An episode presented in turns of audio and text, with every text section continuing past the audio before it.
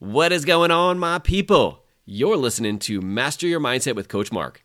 I'm your host, Marc Hildebrand. I'm a husband, a father, a 10 year online business owner, and a 19 year law enforcement officer from Southern California who struggled with bringing that same kind of time and energy to my health and to my family.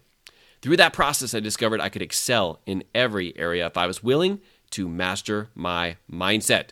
On today's podcast, you're going to get a short burst of mindset in a microcast format, quick and to the point.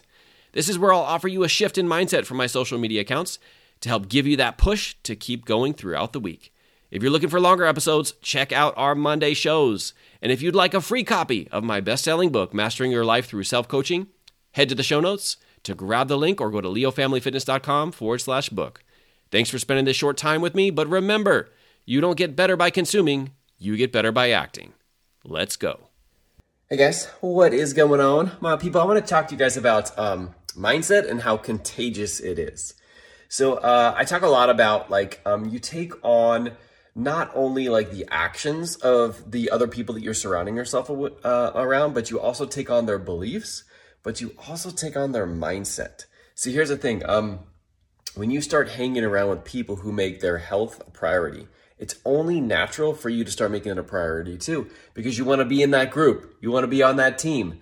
The opposite is true too. You can very easily start hanging out with people who are negative, who are talking about politics, about BS, all this kind of stuff, talking about like the vaccine and stuff like that. I don't play those games because here's the thing I know that I will naturally get pulled down um, because that's kind of what it does. So, I really want you to think about this this week, okay? Uh, when you want to feel motivated, when you want to feel inspired, when you want to feel excited, when you want to like do things that you know you need to do, I want you to make sure that you're hanging out with other people who are doing the same thing.